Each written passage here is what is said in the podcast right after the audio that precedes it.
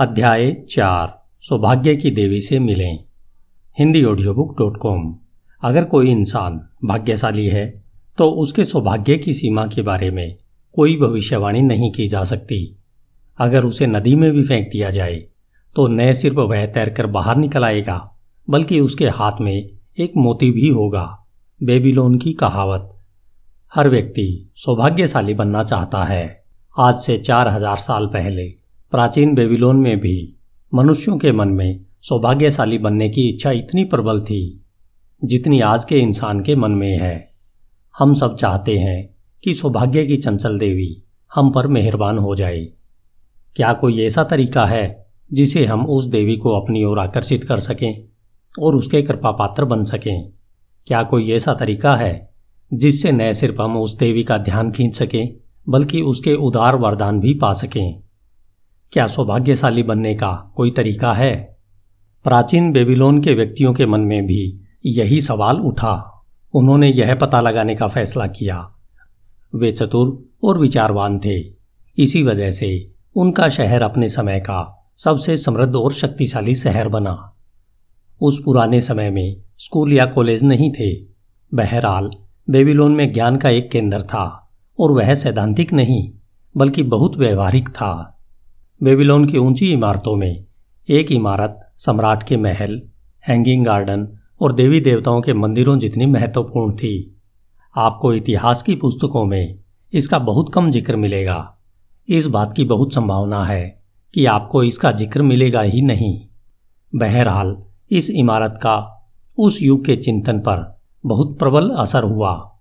यह इमारत ज्ञान का मंदिर थी, जहाँ स्वयंसेवी शिक्षक ज्ञान प्रदान करते थे। यहाँ सार्वजनिक रुचि के विषयों पर खुले मंच पर विचार विमर्श होता था। इसकी दीवारों के भीतर सभी व्यक्ति बराबर होते थे। सबसे गरीब सेवक भी अपने तर्कों से शाही घराने के राजकुमार के विचारों को गलत साबित कर सकता था। ज्ञान के मंदिर में कई लोग नियमित रूप से जाते थे। इनमें से एक अरकाद नामक बुद्धिमान आदमी था, जिसे बेबीलोन का सबसे अमीर आदमी कहा जाता था। उसका अपना विशेष हाल था, जहाँ लगभग हर शाम को बहुत से लोग रोचक विषयों पर चर्चा और बहस करने के लिए इकट्ठे होते थे। इन लोगों में कुछ वृद्ध और कुछ युवा भी थे, परंतु अधिकांश अधेड़ थे। बेहतर होगा कि हम उनकी बातें सुने, ताकि हम यह जान सकें कि क्या वे सौभाग्य या खुशकिस्मती को आकर्षित करने का तरीका जानते थे। जब अरकाद अपने मंच पर आया तो सूरज रेगिस्तानी धूल की, धुंध के बीच आग की बड़ी लाल गेंद की तरह चमकते हुए अभी अभी डूबा था। अस्सी लोग उसके आने का इंतज़ार कर रहे थे और फर्श पर बिछे कालीनों पर बैठे हुए थे। बाकी लोग आते जा रहे थे। अरकाद ने पूछा, आज शाम को हम किस विषय पर चर्चा करेंगे? थोड़े संकोच के बाद कपड़े बुनने वाले एक लंबे व्यक्ति ने खड़े होकर कहा, मैं चाहता हूँ कि एक खास विषय पर चर्चा हो। परंतु मैं इसे बताने से डरता हूँ। अरकाद, कि कहीं यह आपको और आपके मित्रों को मूर्खतापूर्ण न लगे। जब अरकाद और बाकी लोगों ने उससे वह विषय बताने का आग्रह किया तो उसने कहा, आज के दिन मैं खुशकिस्मत था, क्योंकि मुझे स्वर्ण मुद्राओं से भरा एक पर्स मिल गया। मेरी प्रबल इच्छा है कि मैं हमेशा खुशकिस्मत रहूँ। मुझे लगता है कि हर व्यक्ति की यही इच्छा होगी, इसलिए मैं सुझाव देता हूँ कि हम इस विषय पर बहस करें कि सौभाग्य या खुशकिस्मती को कैसे आकर्षित किया जाता है, ताकि हम खुशकिस्मत बनने के तरीके खोज सकें। अरकाद ने कहा, यह बहुत ही रोचक विषय है। इस पर हमें चर्चा करनी चाहिए। कुछ लोगों के लिए अच्छी किस्मत का मतलब संयोग या अकस्मात घटना है, जो बिना किसी उद्देश्य या कारण के हो सकती है। बाकी लोगों को यह विश्वास होता है कि हमारी खुशकिस्मती हमारी सबसे उदार देवी, अष्टर की कृपा पर निर्भर है, जो उन लोगों को उदारतापूर्वक पुरस्कार देती है, जो उसे खुश करते हैं। मित्रों, आप लोगों की क्या राय है? क्या हम यह पता लगाएँ कि हम किन तरीकों से खुशकिस्मती को आकर्षित कर सकते हैं, ताकि हम सब खुशकिस्मत बन सकें? हाँ हाँ बहुत बढ़िया रहेगा, उत्सुक श्रोताओं के बढ़ते समूह ने जवाब दिया।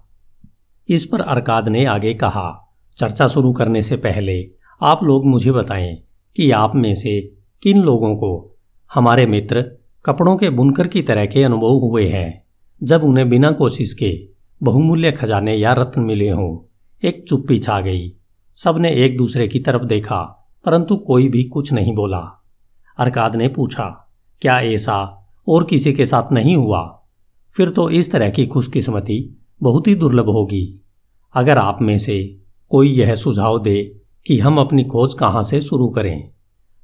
अच्छे कपड़े पहने हुए एक युवक ने कहा, मैं बताता हूँ, जब कोई व्यक्ति खुशकिस्मती के बारे में बातें करता है तो क्या यह स्वाभाविक नहीं है कि उसके विचार जुए की टेबल की ओर मुड़े?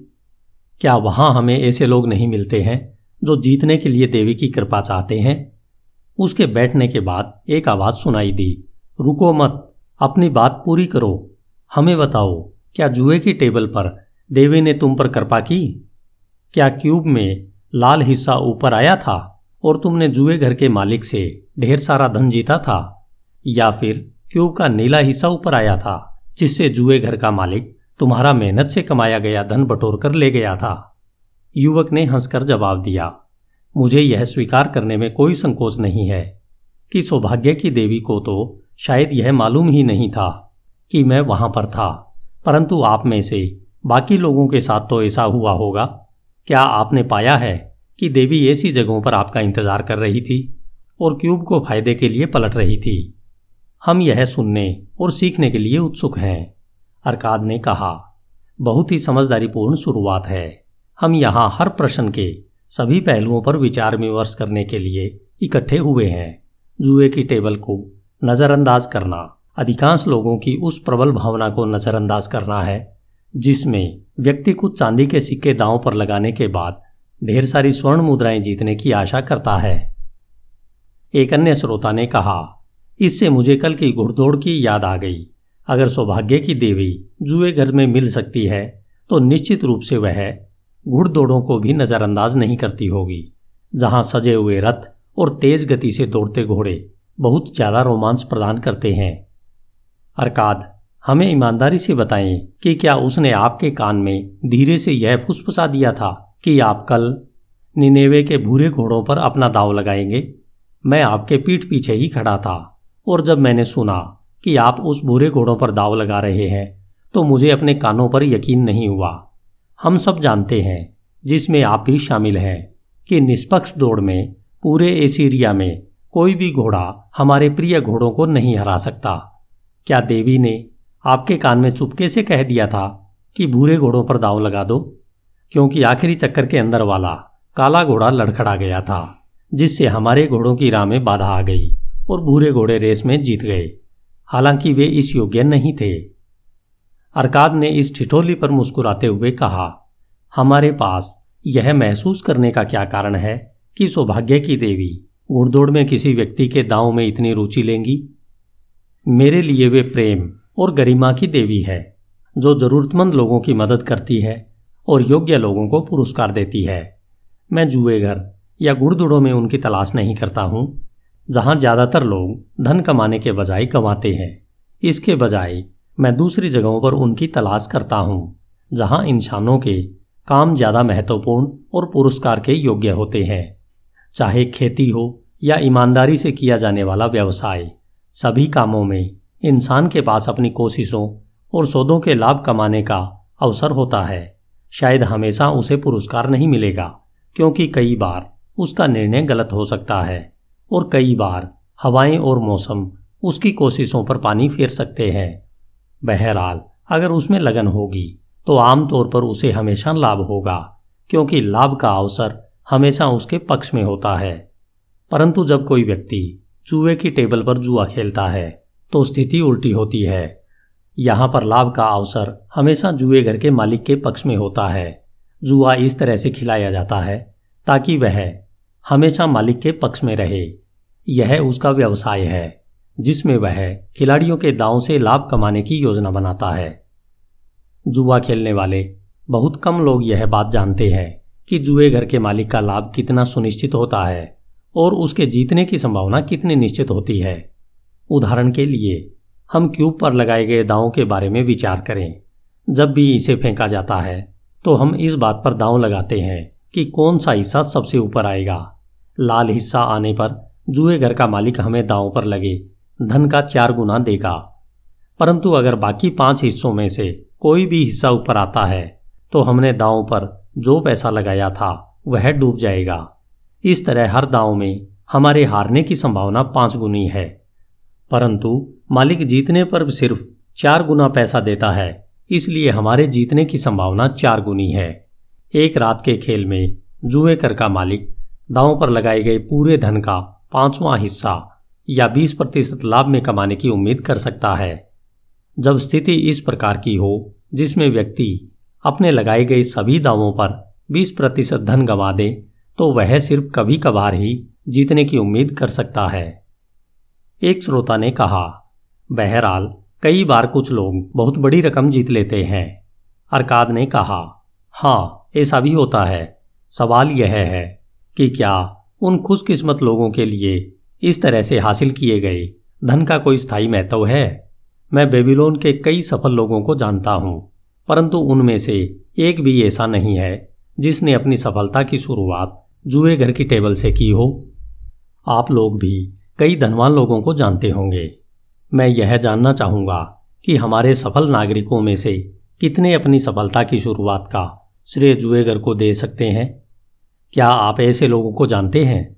लंबी खामोशी के बाद एक मस्खरे ने पूछा, क्या हम जुएगर के मालिकों को इस जाँच में शामिल कर सकते हैं? अरकात बोला, अगर आप किसी और के बारे में नहीं सोच सकते तो फिर अपने बारे में कहें, क्या हमारे बीच में ऐसे लोग हैं जो जुए में लगातार जीतते हैं, परंतु अपनी आमदनी के लिए इस तरह के स्रोत की सलाह देने में झिझक रहे हैं? इस चुनौती पर पीछे से आह भरने की आवाज़ें आई और फिर लोग हंसने लगे। अरकाद ने कहा, ऐसा लगता है कि हमें खुशकिस्मती उन जगहों पर नहीं मिलती है जहाँ देवी अक्सर रहती है। इसलिए अब हम दूसरे क्षेत्रों की तलाश करते हैं। हमने पाया है कि खुशकिस्मती का गुम हो गए पर्स उठाने से कोई संबंध नहीं है, न ही इसका संबंध जुए से है। जहाँ तक घुड़दौड़ का सवाल है, मैं यह स्वीकार करना चाहता हूँ कि मैंने इसमें जितना धन जीता है, उससे बहुत ज़्यादा धन कमाया है। अब हम अपने व्यवसायों पर विचार करते हैं। जब हम कोई लाभकारी सौदा करते हैं तो क्या यह स्वाभाविक नहीं है कि हम इसे खुशकिस्मती मानने के बजाय अपनी मेहनत का उचित पुरस्कार मानते हैं। मैं सोचता हूँ कि ऐसा करके हम देवी के उपहारों को नज़रअंदाज कर देते हैं। शायद वे सचमुच हमारी मदद करती है, परंतु हम उनकी उदारता के लिए उनके शुक्रगुजार नहीं होते हैं। कौन इस विषय पर चर्चा आगे बढ़ा सकता है? इस पर एक वृद्ध व्यापारी उठा और अपने सफ़ेद वस्त्र की सिलवटें ठीक करते हुए बोला अरकाद आपकी और अपने मित्रों की अनुमति से मैं एक सुझाव देना चाहता हूँ। जैसा आपने कहा है, अगर हम अपने व्यापार की सफलता के लिए अपनी मेहनत और योग्यता को श्रेय देते हैं तो उन सफलताओं और बहुत लाभदायक चीज़ों के बारे में क्यों न सोचें, जो हमें लगभग मिलने वाली थी, परंतु आखिरी मिनट पर नहीं मिली।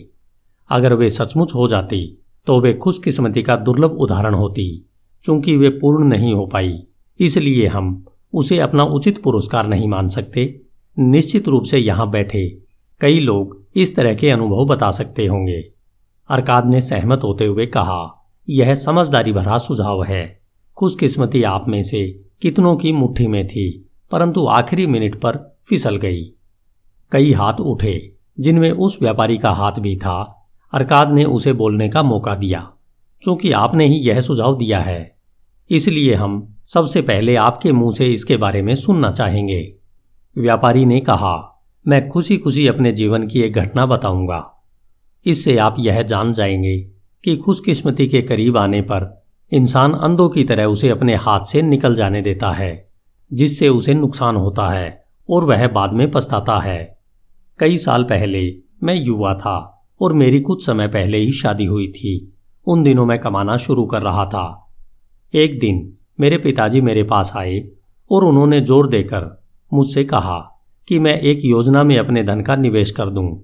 उनके एक अच्छे मित्र के पुत्र ने भूमि का एक खाली टुकड़ा देखा था, जो हमारे शहर की बाहरी दीवारों से ज़्यादा दूर नहीं था।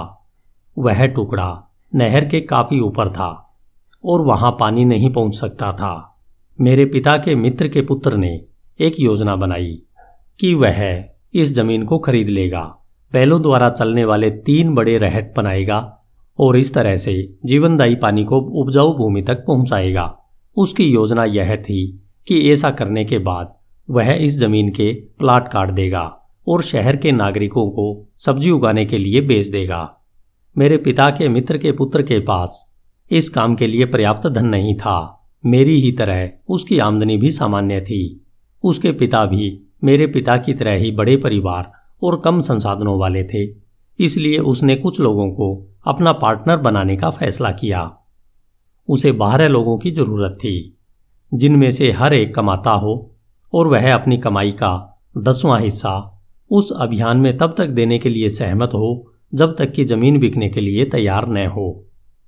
योजना यही थी कि ज़मीन बिकने के बाद सब लोग अपने निवेश के अनुपात में लाभ को आपस में बांट लेंगे। मेरे पिता ने मुझसे कहा, बेटे, तुम अभी जवान हो। मेरी यह प्रबल इच्छा है कि तुम अपने लिए बहुमूल्य जायदाद बना लो, ताकि लोग तुम्हारा सम्मान करें, अपने पिता की नासमझी और गलतियों के ज्ञान से लाभ उठाओ। मैंने जवाब दिया, मेरी भी यह प्रबल इच्छा है। तो मैं तुम्हें यह सलाह देता हूँ, वह करो, जो मुझे तुम्हारी उम्र में करना चाहिए था। अपनी आमदनी के दसवें हिस्से को लाभकारी निवेशों के लिए अलग रख दो।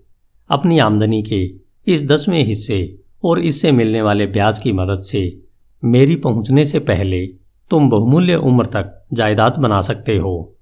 पिताजी, आपने बहुत समझदारी की बात कही है। मैं अमीर बनना चाहता हूँ, परंतु मेरी आमदनी के साथ बहुत से खर्चे भी जुड़े हैं।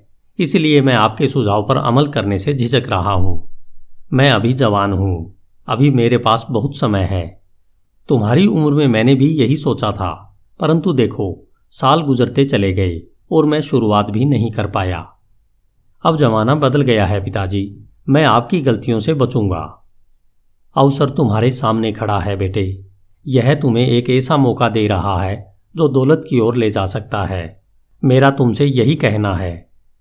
देर मत करो। कल सुबह ही मेरे मित्र के पुत्र के पास जाओ और उससे यह सौदा कर लो कि इस निवेश में तुम अपनी दस प्रतिशत आमदनी लगाओगे। तत्काल कल सुबह चले जाना।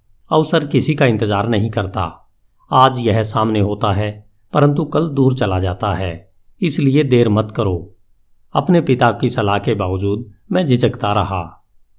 पूर्वी देशों से व्यापारी नए सुंदर वस्त्र लाए थे, जो इतने आकर्षक और बढ़िया लग रहे थे कि मैंने और मेरी पत्नी ने महसूस किया कि हमें उन्हें खरीद लेना चाहिए।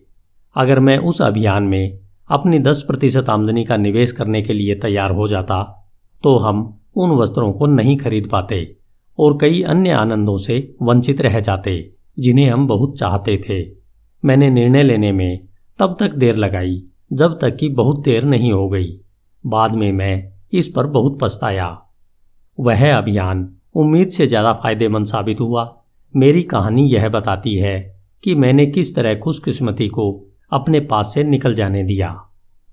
रेगिस्तान से आए। एक सांवले आदमी ने कहा, इस कहानी में हम देखते हैं कि खुशकिस्मती उस व्यक्ति के पास आती है जो अवसर को स्वीकार करता है। जायदाद बनाने के लिए हमेशा एक शुरुआत करना पड़ती है। शुरू में यह सोने या चांदी के कुछ सिक्कों तक सीमित होती है, जिन्हें आदमी अपनी आमदनी में से बचाकर अपना पहला निवेश करता है। मैं खुद कई मवेशियों का मालिक हूँ। मवेशी पालने की शुरुआत मैंने बचपन में ही कर दी थी। जब मैंने चांदी के एक सिक्के से एक पछिया खरीदी थी। चूँकि यह मेरी दौलत की शुरुआत थी, इसलिए मेरे लिए यह बहुत महत्वपूर्ण थी। पहली शुरुआत के बाद जायदाद बनाना खुशकिस्मती से हर इंसान के बूते की बात है। पहला कदम बहुत महत्वपूर्ण है। इस कदम को उठाने के बाद इंसान मेहनत से धन कमाने वाले व्यक्ति के बजाय अपने निवेश से लाभ कमाने वाले व्यक्ति में बदल जाता है। सौभाग्य से कुछ लोग कम उम्र में ही यह कदम उठा लेते हैं। इसी वजह से वे आर्थिक क्षेत्र में उन लोगों से ज़्यादा सफल हो जाते हैं, जो यह कदम बाद में उठाते हैं। वे उन दुर्भाग्यशाली लोगों से भी बहुत ज़्यादा सफल होते हैं, जो यह कदम कभी नहीं उठाते हैं, जैसा इस व्यापारी के पिता के साथ हुआ था। अगर मेरे व्यापारी मित्र ने अवसर सामने आने पर अपनी जवानी में यह कदम उठा लिया होता तो आज उसे दुनिया की बहुत सी अच्छी चीज़ों का वरदान मिला होता। अगर हमारे बुनकर मित्र ने उस समय यह कदम उठा लिया होता तो आज उसके पास काफ़ी दौलत होती। दूसरे देश से आए एक अजनबी ने खड़े होकर कहा, धन्यवाद, मैं भी कुछ बोलना चाहता हूँ। मैं सीरिया का हूँ। मैं आपकी भाषा अच्छी तरह नहीं बोल पाता हूँ। मैं इस व्यापारी मित्र को एक नाम से पुकारना चाहता हूँ। शायद आप सोचेंगे कि यह शालीन नाम नहीं है। परंतु मैं फिर भी उसे उस नाम से पुकारना चाहता हूँ। परंतु मुझे आपकी भाषा का वह शब्द मालूम नहीं है। अगर मैं इसे सीरिया की भाषा में बोलूँ तो आप मुझे समझ नहीं पाएँगे। इसलिए मेरे मित्रों, मुझे बताएँ कि आप उस आदमी को क्या कहते हैं, जो अपने लिए फ़ायदेमंद साबित होने वाले कामों को भी टालता रहता है। एक आवाज़ आई टालमटोल करने वाला। वही, सीरिया के निवासी ने अपने हाथों को रोमांच से लहराते हुए कहा, जब अवसर आता है तो वह उसे स्वीकार नहीं करता है। वह इंतज़ार करता है। वह कहता है, मेरे सामने अभी बहुत काम पड़ा है। मैं धीरे धीरे यह काम करूँगा। अवसर इस तरह के ढीले आदमी का इंतज़ार नहीं करेगा। अवसर सोचता है कि अगर इंसान खुशकिस्मत बनना चाहता है तो उसे तत्काल कदम उठाना चाहिए। अवसर सामने आने पर जो व्यक्ति तत्काल कदम नहीं उठाता है वह हमारे व्यापारी मित्र की तरह टालमटोल करने वाला होता है।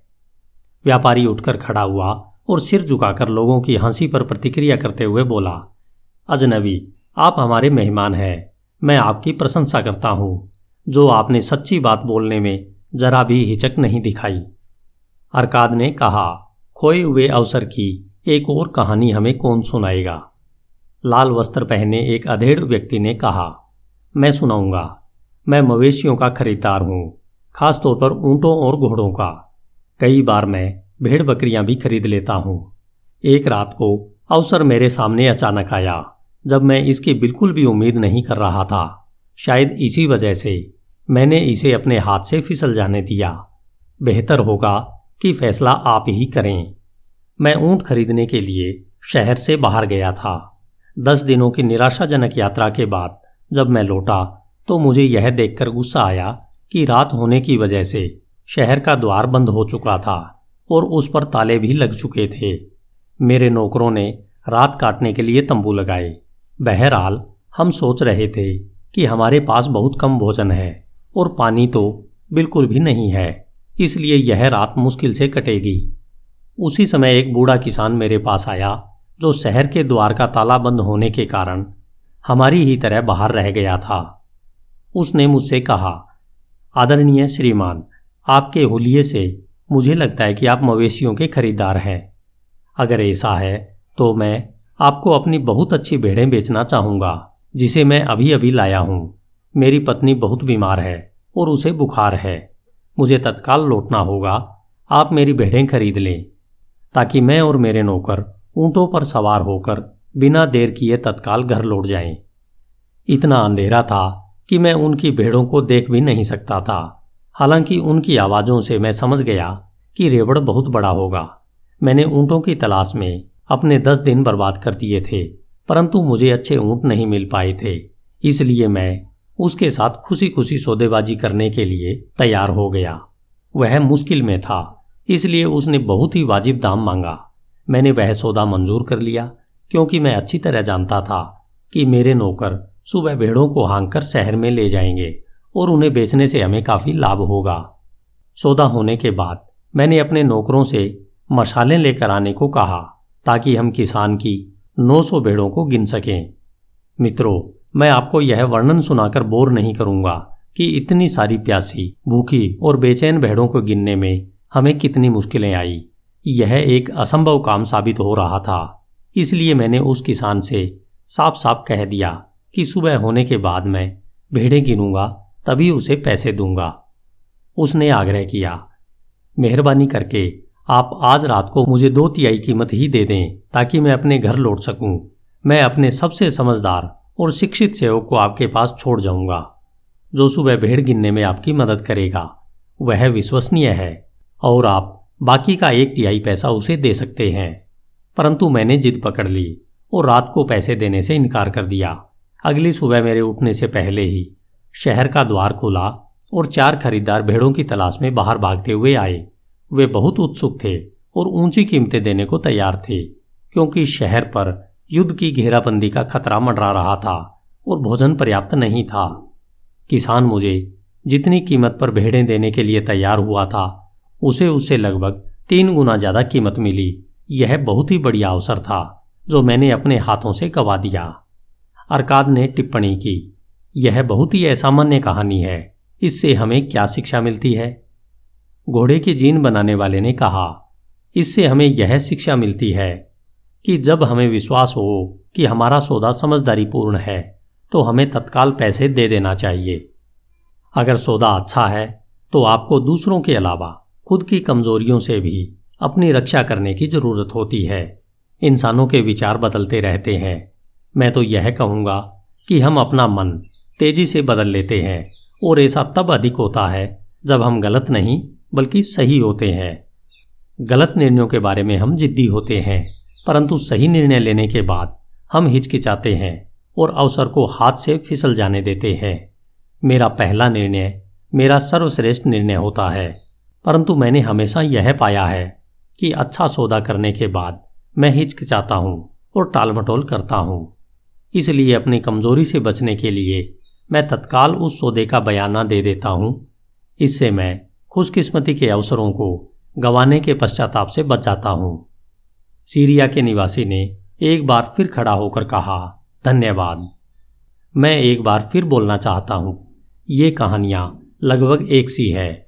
हर बार अवसर एक ही कारण से दूर भाग जाता है। हर बार वह टालमटोल करने वाले के पास आता है और एक अच्छी योजना पेश करता है। हर बार टालमटोल करने वाला हिचकता है।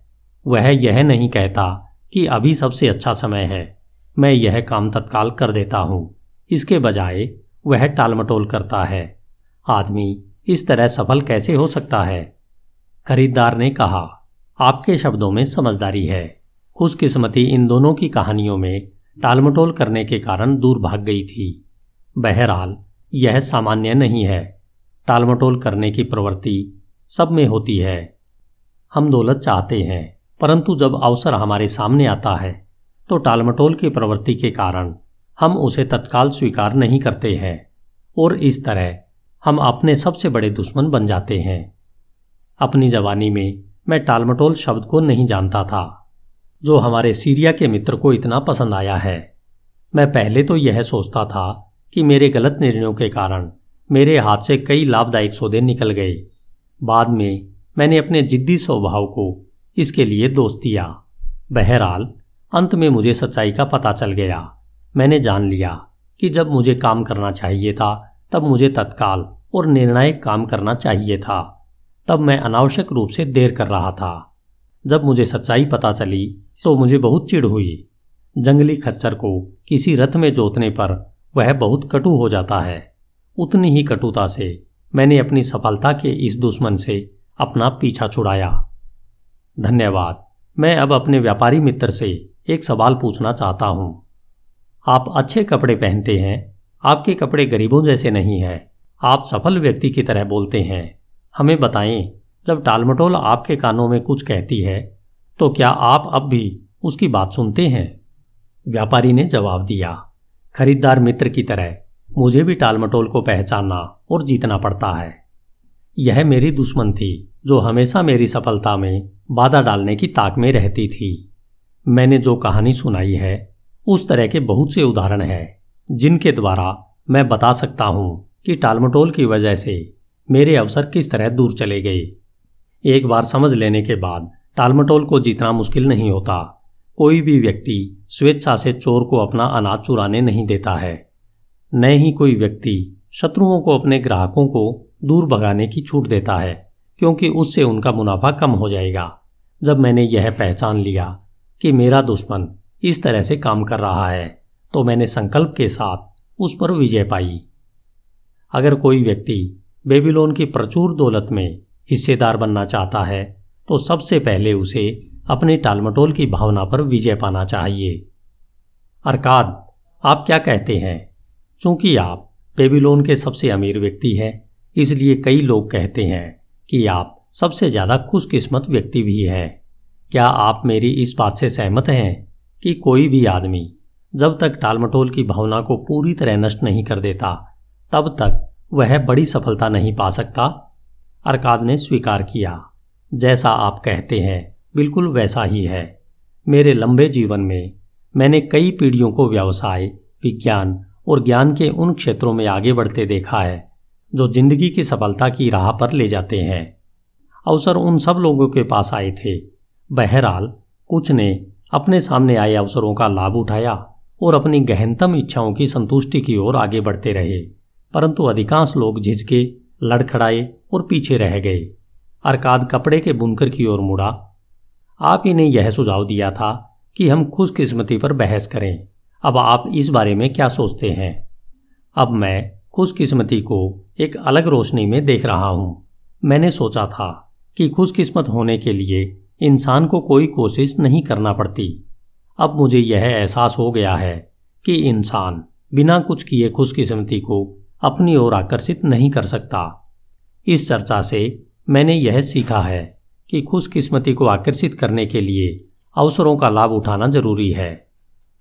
मैं अपने सामने आने वाले अवसरों का अधिकतम लाभ उठाने की कोशिश करूँगा। अरकाद ने जवाब दिया, आपने हमारी चर्चा के सत्य को बहुत अच्छी तरह से पकड़ लिया है। हमने यह पाया है कि अक्सर खुशकिस्मती अवसर के पीछे आती है। यह शायद ही कभी किसी दूसरे रूप में आती हो। हमारा व्यापारी मित्र बहुत खुशकिस्मत होता, अगर उसने सौभाग्य की देवी द्वारा दिए गए अवसर को स्वीकार कर लिया होता। इसी तरह हमारा खरीदार मित्र भी खुशकिस्मत होता, अगर उसने मवेशियों को समय पर खरीद लिया होता और उन्हें तीन गुने लाभ पर बेचा होता। हमने यह चर्चा इसलिए शुरू की ताकि हम खुशकिस्मती को अपनी ओर आकर्षित करने का तरीका खोज सकें। मुझे लगता है कि हमने वह तरीका खोज लिया है। दोनों ही कहानियों से यह निष्कर्ष निकलता है कि खुशकिस्मती अवसर में छुपी होती है। चाहे खुशकिस्मती का लाभ उठाया गया हो या नहीं उठाया गया हो, इस सत्य को बदला नहीं जा सकता। अवसरों को स्वीकार करके खुशकिस्मती को आकर्षित किया जा सकता है। जो लोग प्रगति के अवसरों का लाभ लेने के लिए तत्पर रहते हैं, उनमें सौभाग्य की देवी रुचि लेती है। वे हमेशा उन लोगों की मदद करने की इच्छुक होती है, जो उन्हें खुश करते हैं। और कर्मशील व्यक्ति उन्हें सबसे ज़्यादा खुश करते हैं। कर्म आपको सफलता की ओर ले जाएगा। सौभाग्य की देवी कर्मशील व्यक्तियों पर कृपा करती है। धन्यवाद। Hindi audio book dot com